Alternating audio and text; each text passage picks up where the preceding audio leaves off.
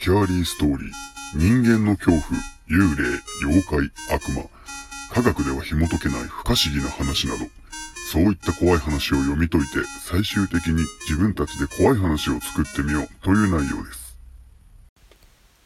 はい。始まりました。スキャーリーストーリースキャスト。ストーリーテラーのバオタカです。今回のお話は赤いクレヨン。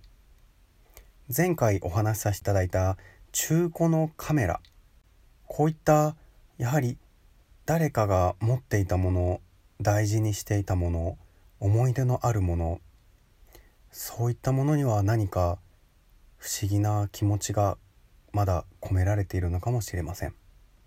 今回のお話は幽霊と言いますか人の恐怖と言いますかまた少し不思議な話になっております。それではお聞きください。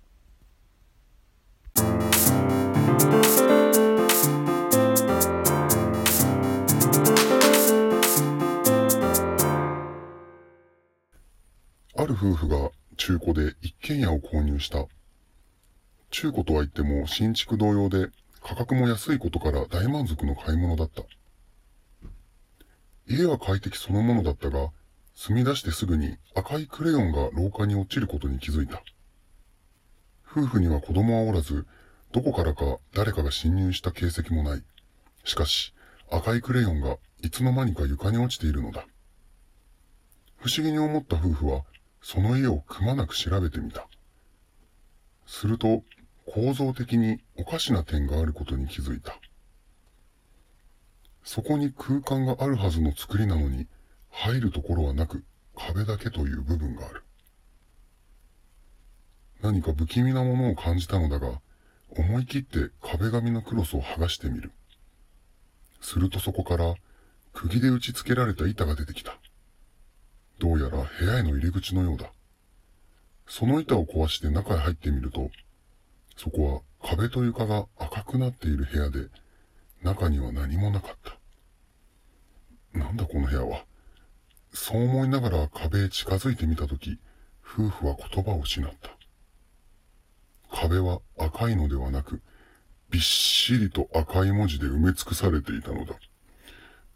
お父さん、お母さん、ごめんなさい。ここから出してごめんなさい。ごめんなさい。お父さん、お母さん、ここから出して出してごめんなさい。出して出して出して出して安い居住物件には何かがある。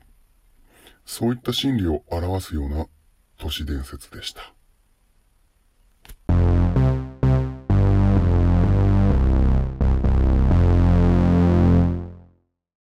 はい今回のお話赤いクレヨンこういったまた幽霊とは違ったホラー話人間の性別や年齢を問わず何かしらの苦しみや悲しみそして怒りそういったものを強く感じ何か恨みを持ってしまった人はそこに強い怨念みたいなものを残していってしまうのかもしれないですね。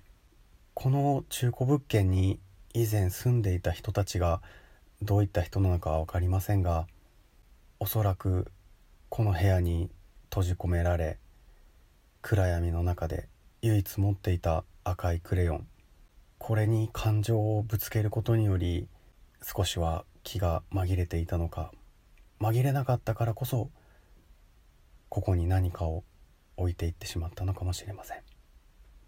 こういった恐怖を感じる色といえばやはり赤でしたり紫などだと思います。人間の感覚って不思議だなって思うのが見た目や音先ほどの色そういったものによりまた恐怖を感じてしまう。何かしらの防衛本能なのか先祖代々人間というものが生きてきた中で感じた起こった恐怖。それらが今の僕たちの脳裏にも焼き付けられているのかもしれません。それでは今回のお話「赤いクレヨン」短編のホラーでしたがとても興味深い話でした。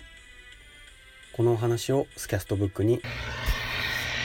今回のお話「赤いクレヨン」赤いクレヨンクレヨン今回のお話クレヨンクレクレお父さん、お母さん、ごめんなさい。ここから出してごめんなさい。ごめんなさい。お父さん、お母さん、ここから出して出してごめんなさい。出して出して出して出して